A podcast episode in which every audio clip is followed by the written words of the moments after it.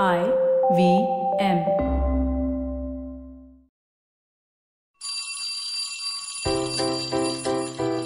Hello, one. Hello, all. Welcome to the Diary of the Traveling Professor. And it's October. It's October, and my latest diary entry represents this transitionary sort of month, transitional month. I don't know what the right word is. I'm sure you can help me. I'm not a professor of English. Hmm. But I'm the traveling professor, all right. So October has been a month of, well, contemplation so far for me. Contemplation happens in walks, walks that I take all along, perhaps the English countryside or the Scottish countryside that I've been to. Yes, I'm still reminiscing Scotland, maybe getting a little nostalgic about it. Near nostalgia, new term. But contemplation helps me actually get a new perspective on things that have been vexing me and one of the things that has been vexing me, the stuff that I want to talk about today, has been about cause led advertising, cause driven advertising. Now, let's just define what cause led advertising is before I dive into it, right? Cause led advertising is when a brand supports a cause, like Me Too, like Black Lives Matter, like so many other things. And these causes become all important and the brand literally kind of embodies the cause in some cases and in some cases champions it. And in some cases champions the brand ambassadors like you know colin kaepernick from black lives matter supported by nike. Colin kaepernick may not necessarily be the best player in that particular game but certainly the one of the most visible because nike supported that movement and his stance in that movement. So what has vexed me about it? Now i've been wondering if cause led advertising actually works for the brand or not. And I'm sure this is a burgeoning area of research for academics like me and for industry professionals as well, because we need to know whether we, if we are talking to people about a brand that we are trying to market for the, you know, for the product or service it is, is it wise to put money behind a cause rather than actually talk about an unmet need or an unmet want or do you have to do kind of both of them in tandem? I'm wondering, I'm wondering, and this is what's vexing me.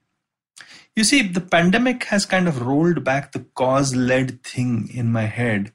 And a lot of people are finding it damn difficult to actually go to brands which are not very, you know, functional in whatever they're offering you. People have become a little more basic in the way in which they're requiring whatever they're requiring from goods and services.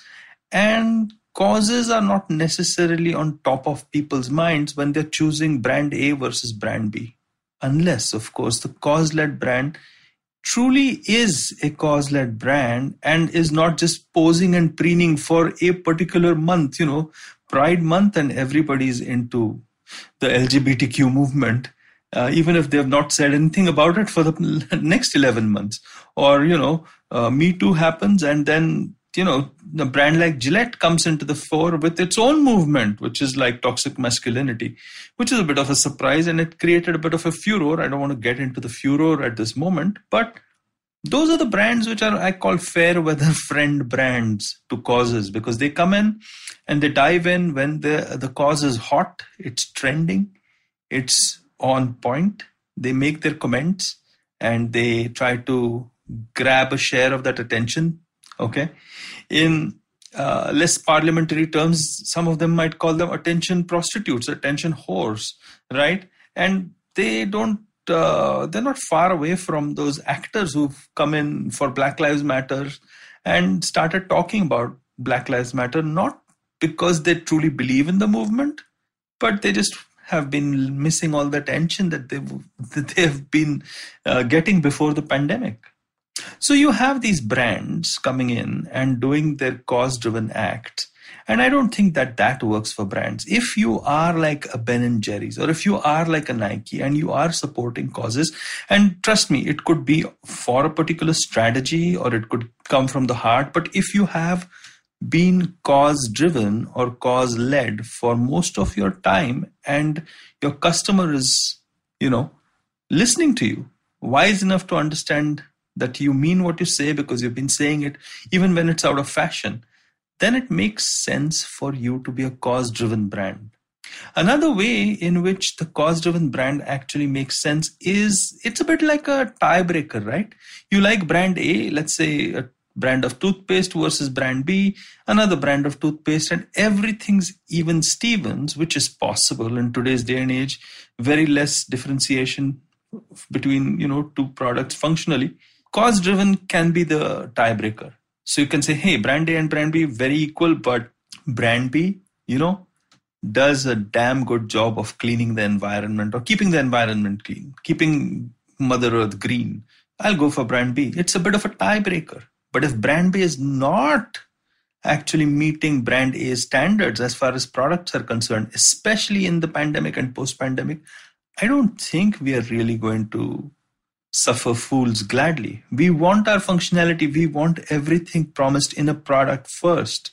And then if it's supporting a cause, eh, it's a good tiebreaker. So that's where I think, you know, my head is as far as cause-led advertising is concerned. Santosh Desai and a couple of other people for the Ad Club of India had done a video uh, uh, debate on this.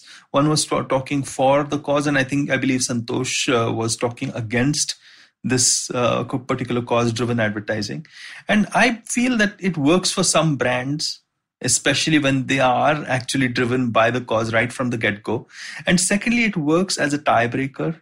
But I believe that the bread and butter communication and advertising for a brand better be about its differentiation if it's not very well known for its differentiation.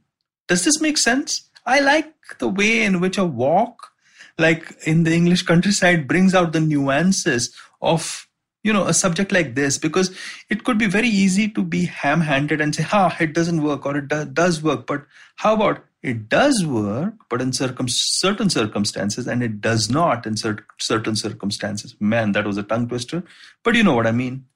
It's always more difficult to have a layered argument but i hope that's what you got from this one. You'll always get this one from the traveling professor if you want the the traveling professor to you know kind of give you a bit of a funny one then please head on to instagram. Otherwise i'm on linkedin making a little more serious talk a little more serious talk. And you can always go to you know tell me about it which is another piece of work that i do which is out there. And if you like podcasts like these do download the IVM podcast app or just go to ivmpodcast.com or just go to wherever you listen to your podcast from happy listening then and a happy week ahead for you